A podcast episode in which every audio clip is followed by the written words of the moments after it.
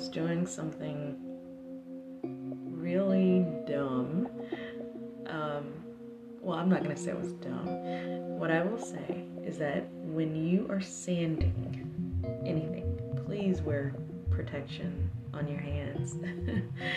I had um, I had bought some sandpaper. I didn't put any gloves on, and I know I probably got what I deserved in that regard.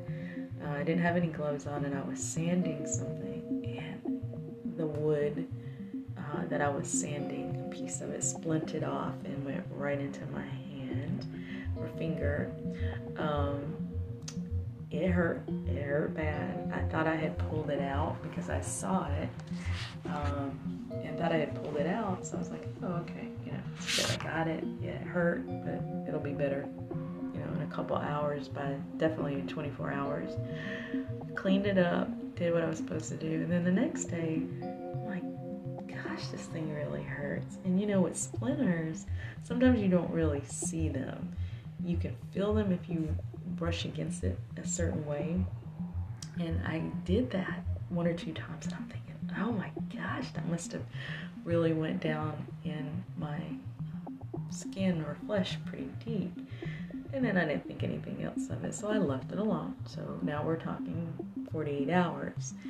And the next day, going on almost 72 hours, I'm like, my finger still hurts. Why is it hurting? And then I noticed it was really red around the area, and I'm like, okay, I did not get all of that splinter out of my finger, so I knew I had to go back in and try to remove wherever this was, and I did feel it because when I brushed upwards over the uh, index finger, that's when I felt it.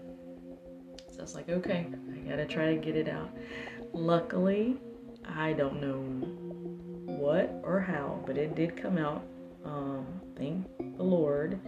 Uh, so then I was able to clean it up and everything. But basically, long story short, is if you're doing any type of woodworking, sanding, anything, uh, you know, just always wear protective gear. Uh, it is really there to help you, and I should have thought about that before I started doing that. And something just kept telling me, see, I, or I might have told myself, you don't be careful, you're going to get a splinter. And I was just like, ah, I just kept doing it and was talking, and boing, there it was, right there. So, to try and prevent that from happening to anyone else, please, please, please, if you're going to sand anything, for sure, wear gloves, protective gloves, so that that doesn't happen to you. And then, if you get a splinter, really check to make sure you got it out. If you didn't, you will know in a couple days. Your body uh, is definitely working hard trying to get it out. So that's why it gets super sore and red and inflamed.